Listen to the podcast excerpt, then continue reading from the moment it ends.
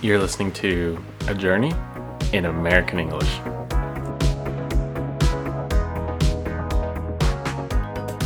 Hello, everyone, and welcome back to a brand new episode. Before we get started, Kris and I would like to thank everyone who has listened to the podcast so far. We have noticed that the podcast has been growing slowly but surely, and we are super excited about that, and we are very grateful. If you have any comments, questions, suggestions, criticism, feedback, anything of the sort, please feel free to send us an email or contact us at our Discord. We will leave the information in the links of this episode. Okay, on to today's topic. I have a question for you. Is there a difference between a geek and a nerd? I would say no, but Kris is obviously of a different opinion, and that was the main discussion of today's episode. We placed more focus on nerds, nerd culture, how to define nerd, how nerds are viewed within the American context, and everything that goes along with that. With that being said, let's begin and please enjoy. Welcome back. Welcome back, everyone. Yeah. So as always, we have to start off with the weather. Um, it's very hot and very wet here, and I don't like it at all. I mean, I, I am not a particularly huge fan of humidity. It's very dry in Montana, though Mm. we hit 90s Fahrenheit. I think I saw 98 Fahrenheit the other day. Yeah. oh, that was beautiful. I love hot weather. Really? Yeah. Everyone, everyone in my friend group and at work thinks I'm insane, but you know what? Just just learn to enjoy it. yeah. Just So, associate it with pleasure. yeah, that's true. So 98 translates to Celsius, and I'll never get. I I cannot get used to Fahrenheit anymore because it just sounds so odd. Um, like when I first moved here, I don't know if I if I told you this story, but when I first moved here, um, I wanted to use my oven, and my oven only went up to 250. And I was like, that's a really bad oven because it only goes up to 250 degrees. Like, what are you going to do with that? And then I realized it was 250 degrees Celsius, which is like 500 something in Fahrenheit. So it's a, it was a normal oven, but there, there's nothing wrong with it. so And you incinerated that pizza. yeah, basically. yeah. So every time my sister asks me like how hot is it or how cold is it, I'm like, oh, it's like 35 degrees here. And she's like, oh my god, that's so cold. But it's 35 degrees Celsius, which is like like literally boiling hot. Okay, not literally, but it's it's around like 90 something degrees. But yeah. I, I've tried to get a good uh, mental reading on met- most metric uh, Yeah. measurements, and I'm thinking I'm getting a lot better. Though I don't know. Maybe it's because we're taught Celsius really poorly in American schools. It, It's, yeah. I can't remember the exact conversion, but it's it's a pretty complicated. Um, not complicated, but it's it's complicated for just doing in your head on the fly. yeah. The trick the And- trick go on. Yeah, go ahead. No, I was gonna say the trick is is not to convert, but to um, find like relative points. So, for example, um, body temperature in Celsius is around 30, some like 35, 36, I think. That might actually be a bit too high, but it's in like the mid 30s. So right there you have like a point. And water freezes in Celsius at around zero. And so if water freezes at zero and body is around like 30 something, then you already know like if it's like 50 degrees outside in Celsius, that you're pretty much burning alive.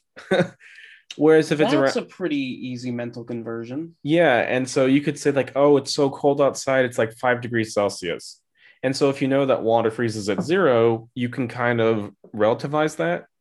So you know where you are in Celsius and Fahrenheit. So the easiest What is thing- room temperature? room oh that's a good question. A room temperature in Fahrenheit is what is it, like 75 degrees? 70 is Yeah, and so I would say room temperature in Celsius without cheating would be somewhere between like uh, 20 degrees somewhere. So 20, 25 would probably be like room temperature. And Hmm. that's, yeah, and that is a decent temperature. It's not too hot, it's not too cold. So here in spring, for example, it gets up to around 20, 25 ish. And that's like sunny with a nice breeze and stuff like that. And when it gets into the summer, you get into like the 40s and 45s, and that's like you're like burning alive because it's so hot. And so if you have those two poles, then it's really easy to move between them. You know what I mean? Yes. Yeah. That, so that's that's that actually will help me a lot. Thank you. yeah. Or like me, for example, like uh, one last point, and then you can get on a point and then move on to the topic. Like if you want to talk about height, so my height, I'm around like six feet, and in centimeters, that would be uh, 178, 180 centimeters.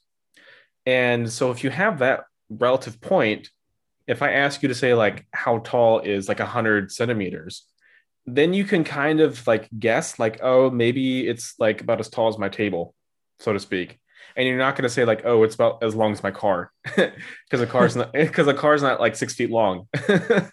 so that's kind of how I do it. So I try to find points and not necessarily like, oh, uh, like one, one, uh, like one mile is I don't like 580 something feet or whatnot.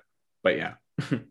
I I have uh, a my my good metric height comparison It ties a little bit into what we're going to talk about. Mm-hmm. Yeah, yeah, yeah. In JoJo's Bizarre Adventure, the first three protagonists are all six five, which is 195 centimeters. Yeah, So I'll always remember that. definitely. So that so that's the trick. This is only relevant for Americans, not necessarily for people outside of the US, because the US and England, I think, are the only two countries that use the imperial system, which is like uh, feet and cups and ounces and all Doesn't that. Australia use imperial for height? Okay, that might be true. I'm not and I sure. feel like there's one small random country in the midst of a sea of metric that also uses imperial. Mm, that- okay, that maybe like Samoa, American Samoa, because it's part of the US. Um, is it? I don't know. Maybe. I, I I'm I'm fairly sure it's a territory. yeah, that's what I meant. I'm Yeah, gonna yeah. go out on a limb and say it's a Mm. territory. I'm Yeah, definitely. Ninety percent sure. I'm. I'll take the risk. Yeah, we can talk about territories another day, but today we want to talk about something uh, that you definitely want to touch on last week, which is what is it? Uh, nerd culture in the Yeah. US and how it's evolved over the years because it really has. Yeah, definitely. So I think before we jump straight into that topic, I think it would be interesting. I guess I could ask you the question because you might be more knowledgeable on this. Is there a difference between being like a nerd and a geek? Or would you say like it's the same thing? Because they I do mean- have similar meanings. No, nobody really says geek anymore. Mm, Okay. I, I would say geek is a less kind term. Hmm. Mm. When I picture geek, I'm picturing somebody bad acne, short, little chubby, Mhm. has unhealthy, maybe not unhealthy, but just Oh, they obsess over a few things, but they're not particularly successful outside of it. You know, normally you think Mhm. of like some kid in school, so he's not maybe not getting the best grades. He's not like failing out or anything, but he's just kind of there. That's Oh. kind of what I picture. so so if i understand it correctly you see like the word geek in of itself as being somewhat like negatively labeled In In my sense? Oh. mind, yes, but oh. again, it's not a word people really use anymore. so like what about like geeking out because some people say that too That's you. That's not used much either. It's used more. So like, I would say geeking out over something is, say, two people meet for the first time mm-hmm. and they're not really, you know, they don't really know each other yet. And yeah then one of them lets slip that say they're a fan of a particular sports team. The other one's like, oh my God, so am I. And they just start like zero to a 100. They're just going off like, oh man, you remember that game back in 1999 where this guy Yeah. did that? I'm like, oh my God, I know, right? Like that was nuts. And they just start Oh. totally geeking out over the whole thing. oh And they just can't stop. oh could can you say like can you nerd out do people say that I would say that's the same thing. Oh, okay, okay, okay, okay. Perfect. Yeah. So we're not gonna talk about geeks today. Uh maybe that can be like another episode. So what did you have prepared or what did you have in mind related to like n- like being a nerd, like nerd culture in the US and stuff like that? So I, I kind of want to define it first. mm-hmm. It's one of those things that, depending on who you ask, you might get some different definitions. True. as far as and and it's you could be a nerd in different ways. I Mhm. would say it is primarily you have to have some sort of obsession over something. Okay. And you know, a lot of nerds are not very social or introverted, but you know, there are some who flip it on its head. Um, I would say many would consider the greatest TV food person ever, Alton Brown, to be a bit of a nerd. But the Mhm. man's on TV all the time and even on YouTube all the time in front of a camera, talking, talking, talking, talking. How do you call that introverted, right? Yeah, that's true.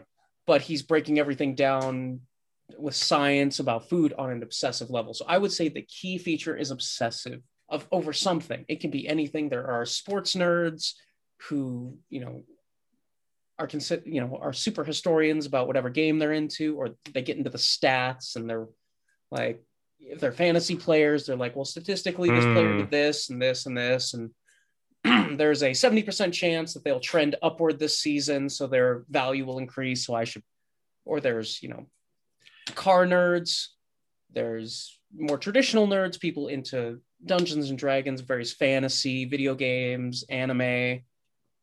It's it's a broad spectrum, but again, it all comes down to some form of obsession. And it may be healthy, it may not be. There are some people who can't balance the two. Mm-hmm. and there's some i'd say there's three levels. There's the people who just cannot handle their obsession and live a healthy life. There are people who have their obsession and then they have their job and that's it. Like they don't do much else. Their job is mostly to facilitate their obsession and they may have a very small social group around that Yeah. and then there are the people who i would say have a healthy third third third they Hmm. have their obsession, which is more of a healthy hobby, but they're still really into it. Then they have their job, which facilitates their lifestyle. And then they have a social group. And a lot of times, those people who are more balanced, they're not necessarily obsessed with one or two things. They might have a broad spectrum. I would say I have a very broad spectrum of things I Mm. get pretty obsessively interested in, although it can be a bit sporadic for me. I might be really into this new show I started one week and like, oh my God, guys, this is so good. Like, you guys got to check this out. And I'll like dive into it as much as I can. And then I'm, when it's over, it's like, well, I guess it's over now. So out of my head now. Okay, so that's a pretty good definition. So I guess my I guess a, a counter question to that would be, according to your definition, what would be the difference between like being a buff and being a nerd? Because you can be, for example, like a computer nerd or a computer buff. You know what I mean? Um, that's tough. So normally when I think of the word buff, it's usually in the context of history, like you're a history buff. Oh, okay. like oh wow I, I love the history of world war one I'm, a, I'm a super big world war one history buff i would consider that ah, it's it's hmm, it's tough because i would consider buff similar but differently flexible. Okay. a buff is someone who would definitely be knowledgeable about it though they Mhm. may love it they may not love it. Though i would argue i've never heard it used in like yeah i'm a big world war one buff. I'm, i don't necessarily find it interesting i just happen to know a lot. I think it's usually something they really enjoy Okay. Okay. That's yeah, that's cool. I don't want to go because I could connect like another word, but that's a pretty good working. That's a pretty work. Um, pretty good working definition, I would say. So, like, what other points did you have attached to your definition uh, that you wanted to talk about? Hmm. well like i was saying Mm-hmm. the the general idea of it is introverted Yeah. And that's been changing a bit throughout the decades. I would say I'm an introverted person by nature, yet, despite all circumstances, I suppose, I'm after high school, I managed to. I have a few pretty decently sized friend groups, and I feel like I'm always meeting new people.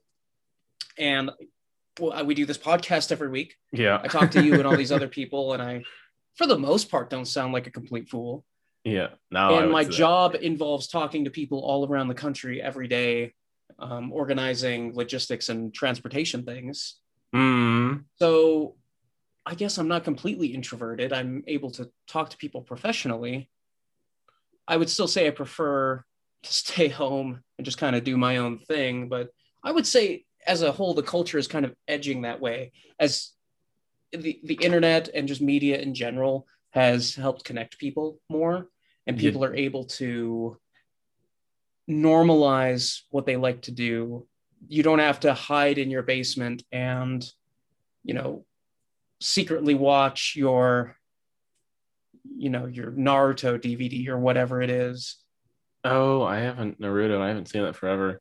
Yes. yeah. Now we're living nerds. in a society where the Dragon Slayer, or not Dragon Slayer, the Demon Slayer. The Demon Slayer movie was the, the de- number one grossing movie in the country.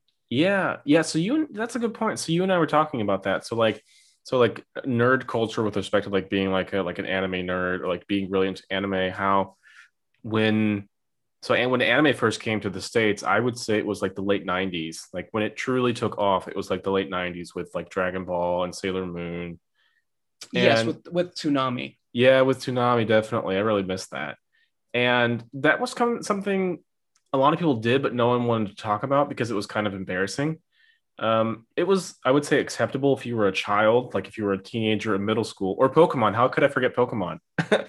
So those those things brought anime and like the nerd culture that went with it to the U.S. But I would say, like you know, because like like being an otaku. I don't know if you've heard that term before. Oh yes. But yeah, but that's basically like being like an anime nerd, like being super into anime, and that has or like a weebo, for example. Yeah, the the preferred terminology these days is weeb. Yeah, yeah, weeb. Yeah, exactly. And so those are pretty negative, though. I would say. Um, it's it's one of those things. It's it's kind of a meme in the community, but it's mm. it's one of those things where the term was used negatively for so mm-hmm. long. Mm. And eventually the community is like, no, that's what we are. We'll take ownership of it.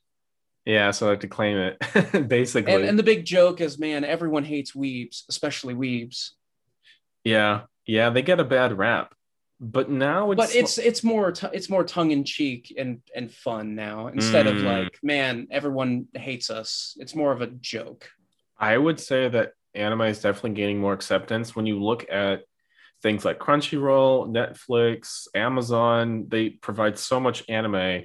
Um, so there's definitely a market and it's not something you have to do like at home alone in shame, so to speak. I think the thing with anime is it's hard for people to take it seriously because it's quote unquote cartoons. So when we look at that, we just think like, oh, it's cartoons, um, because you know it was drawn. Right. So I, I would say that's the biggest problem of people taking anime seriously. It, it is one of the hurdles. Another yeah. problem is uh, and, and I had a friend explain mm-hmm. this to mm-hmm. me who is a bit more knowledgeable in Japanese than I am. A lot of the big trope in anime is something will happen, so another character explains it. Yeah. And then they explain it again with slightly different wording. and it's really annoying and dumb to us, especially if you're reading the subtitles. And, you know, this is the word from another friend whose Japanese is a bit better than mine. So we'll have to take mm. his word for it. So I could be wrong. He was saying just the way that Japanese works and phrasing can be difficult. It's more clarification. It's not as cut and dry obvious what, as to what they were saying in uh, English as it is Japanese. Well, yeah, yeah, definitely, because both languages are extremely, uh, extremely different, and so a lot of stuff gets lost in translation. Um, I guess one of the most well-known examples is that uh, Japanese is a pro-drop language, which means you don't use like pronouns a lot like we do in English. So like using like I, he, um, they.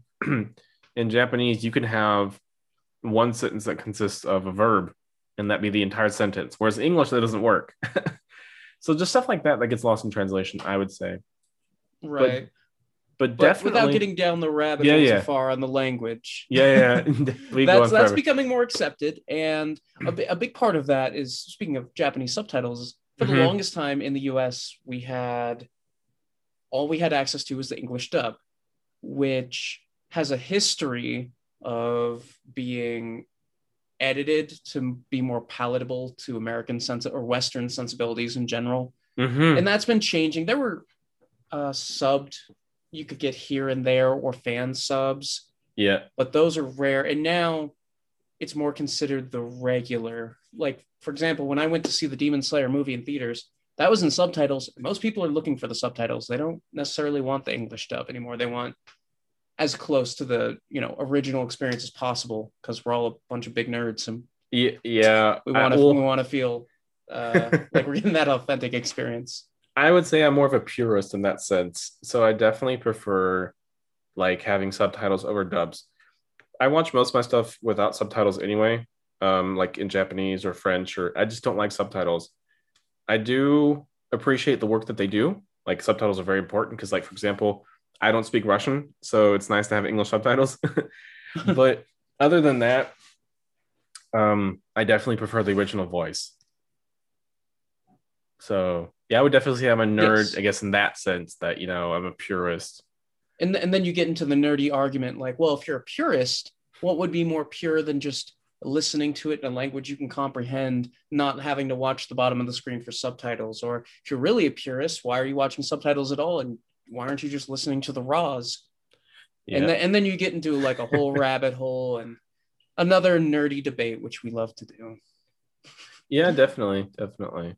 Yeah. so Uh, go on. But No, I was just I was just gonna say so anime has definitely become more accepted. So that kind of nerd culture is becoming more and more mainstream, and th- that's reflected in a lot of these streaming services that offer all these anime shows. absolutely. And then, you know, we have the more traditional Western uh, nerdly hobbies, Yeah. fantasy, especially Dungeons and Dragons. Dungeons and Yeah. Dragons has really blown up in the last few years. So In yeah. small part, the latest edition of Dungeons and Dragons, uh, fifth edition, hmm the idea behind it was it was going to be simpler, easier to understand, and still have the things people like about the system. I, I almost said the previous system 3.5 was really complicated and very number crunching. A lot of people love that, but that wasn't the latest edition. It was four, but everyone hates four and it's awful. So people there, just pretend four doesn't exist. Is there a difference? I, I've a never huge, played. hugely. It's it simplifies things that shouldn't be simplified, and it way overcomplicated things people didn't want overcomplicated, and they tried to make it a card based system, and Oh, it it was just it was it was a nightmare. It was a nightmare. But Yeah. with with the more simplified system that actually has more of the elements people liked from 3.5, but just mm. much easier to play. I still greatly prefer 3.5, but that's because I'm a nerd and I like lots of numbers and complicated things happening. Yeah, I've never played Dungeons and Dragons. So most people refer it to by its abbreviation, so D and D. I think everyone, I think everyone in the U.S. and their dog knows what D and D D and D is and D and D means. Maybe they don't know like the rules. Maybe they, they've never played it, but I think everyone has heard of it at least. Yes it, it is it is made its way into the cultural canon. Yeah. even if people don't know why i don't know if you've i'm sure you've seen these charts the lawful good neutral good chaotic good. Yeah, yeah those charts. So that's that's from dungeons and dragons which originally didn't have those alignments. They had two Hmm. alignments lawful and chaotic and that was it. But that was very early days. And then they brought in the the nine level system which many Hmm. people have criticisms over because instead of writing like i will write a, a complex hu- a human or elf or whatever a complex person with needs and wants and flaws and virtues and all these things like well i have made a lawful good paladin so he will always follow the law and always be a good guy oh, yeah. so I'll- there is a bit of a criticism with that i personally prefer write your character do Yeah. what you want that character to do then assign an alignment that you think makes sense to that I'll be completely honest with you. Half of that was Greek to me because I've never played Dungeons and Dragons. but, It- it's a good experience and Yeah. like like i was saying before fifth as much as i don't prefer it to other more complicated systems fifth edition is an incredible entry into the world of tabletop rpgs it's it's simple and there are very simple classes in it and there is some complexity for the people who are looking for it Yeah, definitely. And it is like one of the most common tropes. So, like, one of the com- most common themes that you see in movies if you want to talk about a character that is kind of nerdy or introverted or is into like those weird kind of things, usually they mention something uh, akin to Dungeons and Dragons. I know, for example, like in like South Park and like Family Guy, they did this a lot. They, or in like The Simpsons, they would use Dungeons and Dragons um, or something similar. Another game I was, I guess, is in the fantasy realm, which is all very popular, which is Magic the Gathering. I'm sure you've heard oh, of that. Yes. How did I even? I have Yeah. friends who are majorly in the into Magic the Gathering, and I they, w- they have you know 4 Mhm. four digit dollar expense decks. Oh wow. Yeah. So I used to play that in high school. Um my friends introduced it to me. And then when I moved to Germany, I bought like a bunch of cheap cards from eBay. I probably bought like a thousand cards for maybe like 50 bucks. Like they were just, you know, cards no one wanted. Um, and I taught my wife how to play, and she beat me in the first game she learned. so I'm not very good at it. But it is definitely very popular. Um also like Yu-Gi-Oh! or Pokemon. So a lot, a lot of those like trading card games kind of belong. Absolutely. And there and there's a ton of them. Even even My Little Pony has a trading card game. Really? Yes, it's Yeah. made by Wizards of the Coast as well, the same company that makes uh, Dungeons and Dragons and Magic the Gathering. Yeah, like trading card games in the 90s, that was like top nerd culture. Like everyone and and their mom had like, you know, a trading card that they liked. The I would what's say funny is nobody knew how to play no, not really. because Like, the Yu-Gi-Oh anime is not how you play Yu-Gi-Oh. yeah, And nobody knew how to play Pokemon. I didn't know how to play Pokemon. I just thought the cards were pretty, but I was 10. so I didn't really I didn't really care. I guess the oldest card game, if you can call it that, would probably be like baseball because those cards have been around forever. You know, can, since is there a game you can actually play with them? maybe I'm pretty I- sure there I is. think they're just collectible, but I, I- could be wrong. I think that's the biggest draw is them being collectibles. Like, you know, because you you hear these stories all the time about someone paid five million dollars for like this uh, credit uh, for this baseball card, um, stuff like that. So yeah, I love trading card games. At my school, when I was a kid, I don't know if you had this, but people the so the teachers didn't know really what Pokemon was and how to like deal with it. So they would always call it like Pokemon. Did that happen to you too? Um, no. Oh, I okay. didn't have that actually. I'm glad I didn't have that. That sounds awful. It is super awful. So a lot of people at our school, a lot of the principals will call it like Pokemon cards, which is just terrible.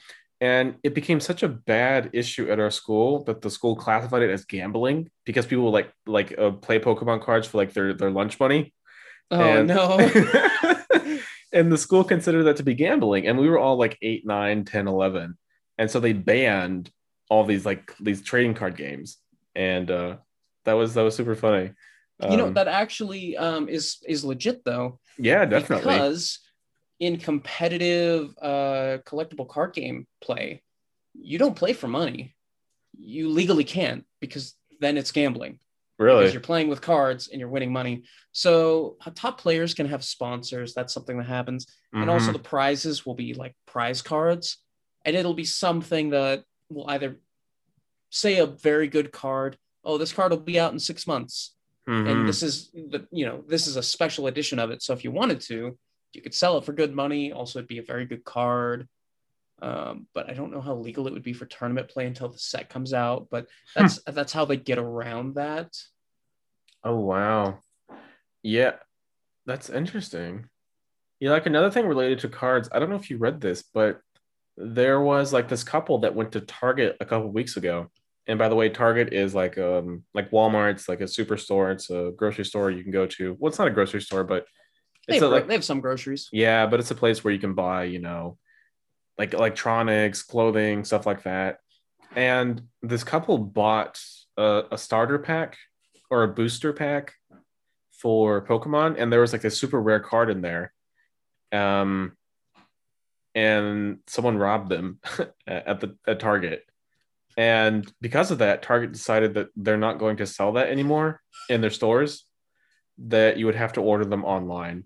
So oh i did hear about that yeah, and and i don't think it was a very lucrative i don't know how lucrative pokemon would be for them anyway because and and I've I've had people tell me they've done this before. Mm-hmm. You certain rarities of card, like say you're looking for a specific card, Mm. very valuable. Say it's valued at two hundred fifty dollars, Yeah. and it only comes in this rarity that happens to be foiled this way. Well, you could take a very sensitive scale to the store, weigh the packs, and say, well, if I got this rarity of card, it would have to weigh one of these specific weights. That's a. So people would come in and just weigh them, weigh every pack. Or also, you know, they're easy to steal, so people just steal them too. That is a lot of effort. I mean, but think about it. Taking a like a little jeweler's scale or a very fine baking scale, and oh, this this pack has like a one in seven chance of having a two hundred fifty dollar card in it. Sure, I'll Hmm. buy this for five dollars. I think. Yeah, I, I think that ruins the spirit of the game, though. See, that's that's that's where competitive and casual players uh, differ on Yeah. that. Like, they have to have if- they're going to play competitively, they have to have all the cards they need for their build. Mm, that that is the game. And then you know they just need to get them somehow. It's a matter of am i going to go online and pay $250 for three copies of this card i need? Or am i going to you know, roll the dice and gamble and hope i get it? Or maybe i'll get something else valuable and i'll sell it and you have the money to it, it's a whole nightmare and one i've tried to stay out of the last few years yeah, that's crazy. That that really is. I wouldn't pay that much for a card, but I mean, I, I understand it's just supply and demand, though. I mean, if they're willing to pay five hundred bucks for a card, then I'm willing to sell it for five hundred. right and and part of another reason why people i know dropped out of yu-gi-oh was there's different forms of the ban list which is basically how they keep Oh yeah. uh, the game moving. The, as new cards come out they power creep which just means Mm, to make them attractive they're inc- and it's not even always on purpose but probably is in this case. They're in on average their collective power is getting stronger yeah. and then they'll also say every six months they'll introduce a new ban list saying, okay, this card is now banned. This card isn't banned anymore. You can only have one of this card.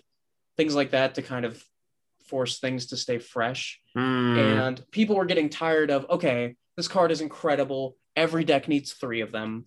So the price is going to skyrocket. So everyone's running three of them. Maybe let's be generous and say they're just 50 bucks a pop. So everyone has to spend $150 to get a guaranteed shot at that card for, for three for three of them.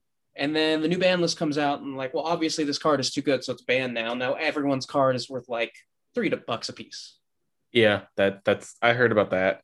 About Yes, the ban people, list. people have gotten tired. Magic is better because there's several different formats that people actually play. Um, so there's Legacy, which is basically you can play almost everything in Legacy. There's a slightly older format called Vintage, which is Mhm. much more open, but nobody plays Vintage. Like Vintage decks are like five figure decks. Oh, They're very wow. expensive. Legacy decks are expensive, but they're not that expensive. And then there's modern decks, which I think goes back to like 2004, 2005, something like that.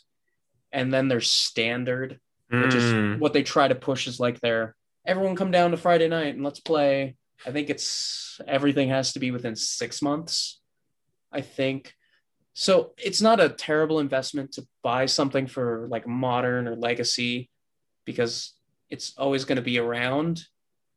Standard, you might, you know, invest in a deck and then blink and then everything in that deck is illegal. It might be able to use it in those other formats, but there's such a large card pool to pull from for those decks that the odds are there's already better things you could put in them anyway.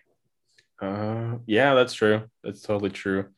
Before we run out of time and get too deep into cards, is there another topic you wanted to touch on with the A- a little culture? Okay, I okay. do want to dip back into D and D for a second. Okay, sure, shoot. We'll we'll, we'll So- backtrack a bit.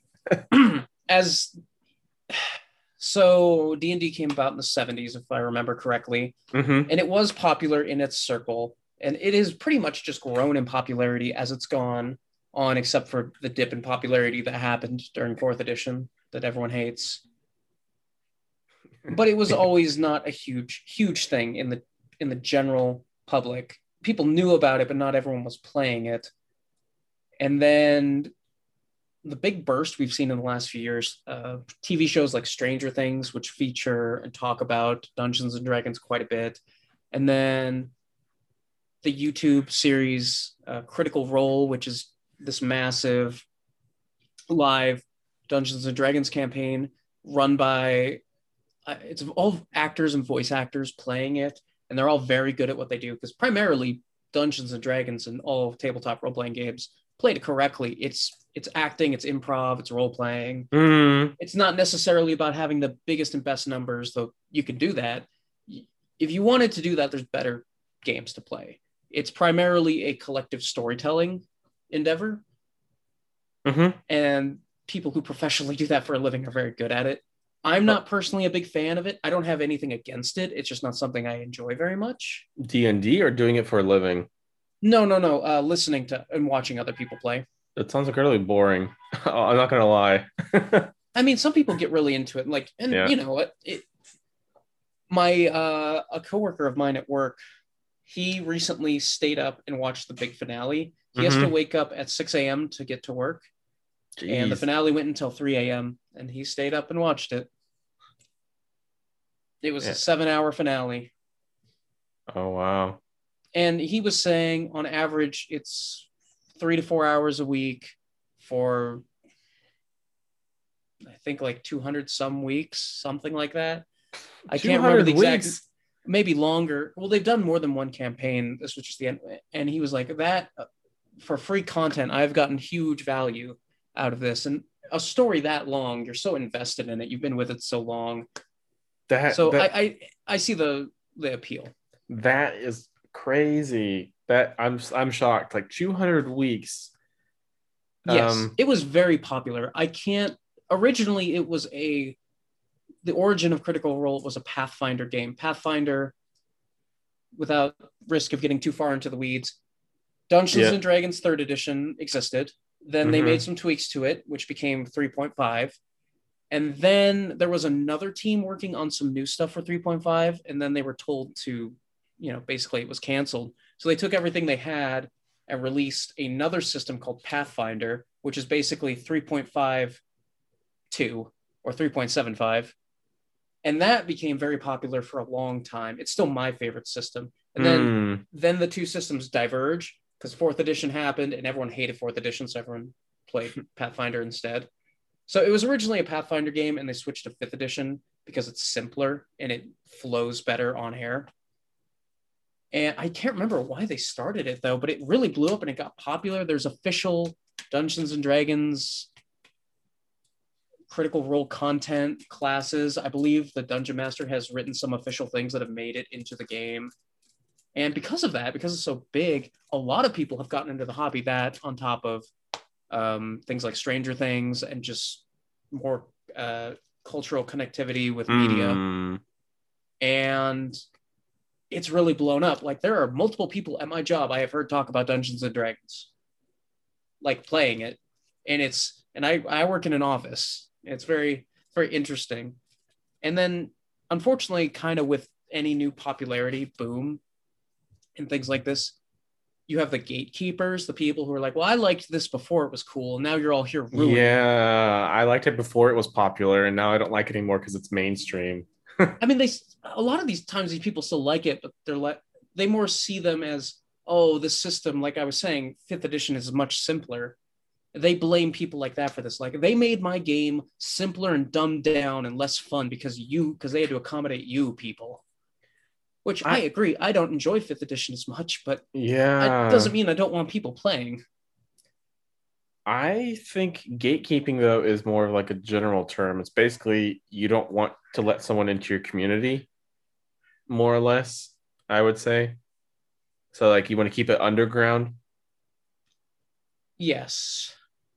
Because then it doesn't have to accommodate to Exactly. the, yeah, that's in their that- mind the lowest common denominator, the the unwashed masses.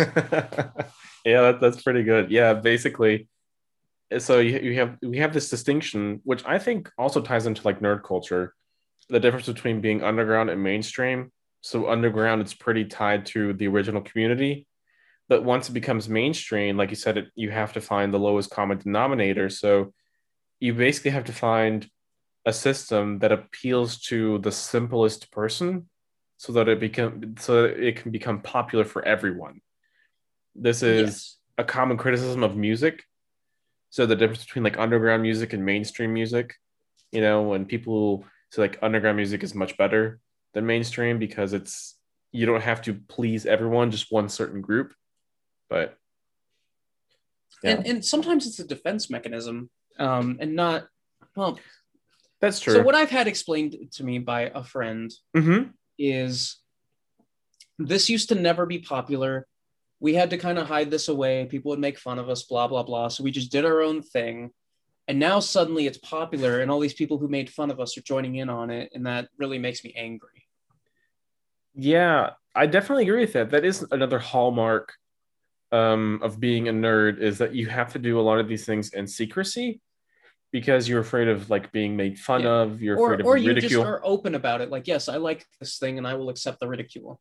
That's true. Yeah, that's like you can hate me for what I am, but I love it. And, So and people get mad, like, oh, so when I liked this thing, I got made fun of. And then X famous person likes this thing, and now they're even more famous than ever because of that. yeah, yeah, Which, and you I, know, it's not necessarily fair, but, you know, progress isn't fair. Yeah, that's true. I guess that's maybe akin to like appropriation. You know, like this is our thing, this is our culture with respect to like fantasy or anime, and someone thinks something's cute about this, so they'll just take it out of context and it kind of cheapens the experience. Um, and I think that's the biggest problem for people in like the D&D community. So we only Right. have like a couple minutes left. Is there another point you wanted to like switch to, or do you want to finish out with uh, with D and D? Hmm. Well, I think I would just mostly like to reiterate um, Yeah, the obsessive nature, which can vary Mm, on, on different levels. There can be the no lives, and there can be this is just like my main hobbies.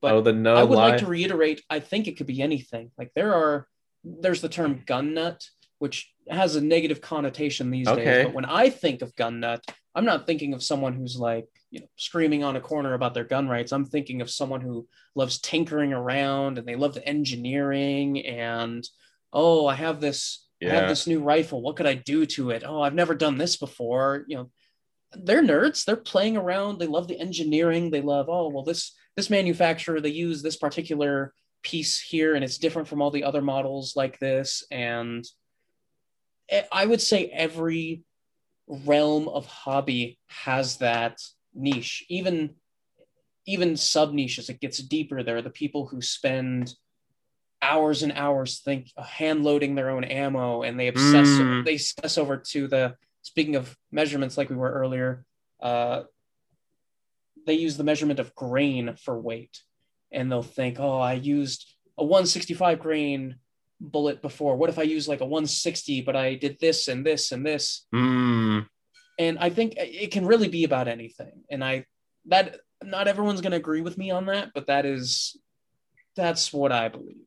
Yeah, I think I'm a I'm in a bit of a disagreement, only slightly. I do think being a nerd, the main component is obsessing over something, and there being a bit of shame surrounding that, or some kind of ridicule. So there's you're in love with something, and you kind of get um, blowback, or you get kind of flack for that um, because of that love. And so, in that sense, I think nerd culture, historically speaking, um, is traced back to or is like connected with like computers, anime, fantasy, things like Star Wars, uh, like Star Trek, Lord of the Rings. Like a lot of those have a very strong ties to like the nerd community in that sense. I would say um, maybe people from those communities would have different labels for themselves, so they wouldn't maybe necessarily call themselves nerds but for the person outside looking in, that's what it looks like, if you know what I mean. right Whereas, like for like guns, I don't know if I've ever heard someone apply uh, nerds with respect to guns. Now, if they get like into the technical aspect, like you said, like oh, this has like a I, I don't know anything about guns. I'm not gonna even pretend, but if it has like a certain kind of like caliber, uh, caliber, or a certain kind of barrel length or whatnot, then sure, I would say like they're they're gun like a gun Right. nerd. Right. Yeah. That's more what I'm thinking. Like if I Yeah, if I sat down with you and like, listen, um, and we'd never met before, and I sat Yeah, down yeah. with you next to you at a bar and like, listen, have you heard about how Walther designs their triggers and how they've used a new manufacturing method and they're able to stamp parts out faster and cheaper, but they're still able to use this part to do this, and they have this the, the best trigger of all the general manu like I, I feel like you would walk away and just say under your breath, oh man, what a nerd. yeah, that's Like true. that's more what I'm thinking. Yeah, definitely. Yeah, that's true. I, I in that in that case, I would kind of correct my statement. Um, but I think if I just said the word nerd with no context, I think we would mentally go back to like D and D, anime, uh, Star Trek, Star Wars, Lord of the Rings, like stuff like that, because that's typically what's been associated or computers. Um, but with computers, we also have like geeks, you know, because geek is more, I would say, like a technical term.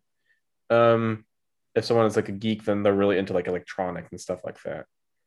But yeah, and, I that- like. and that's something I think I'd have to personally disagree with, just yeah, because I never, I, all the time I spent studying computer science, I don't think I ever heard that term once. really, yeah, Yes. okay, huh? But yeah, definitely, definitely. Anyway, so yeah, so we're unfortunately almost out of time. Is there one last point you wanted to touch on before we uh, say adios? Um, real, real, real quick. Yeah. Uh, something we completely forgot to mention is there are Oh. also academic nerds, people who obsess more over Oh, fields yeah. of study, more, I would say, more useful nerds. so then I guess then the last question would be do you consider the people in the Big Bang Theory to be nerds? oh my, I hate that show. That So do I. the best description I've ever heard of that show is it is nerd blackface.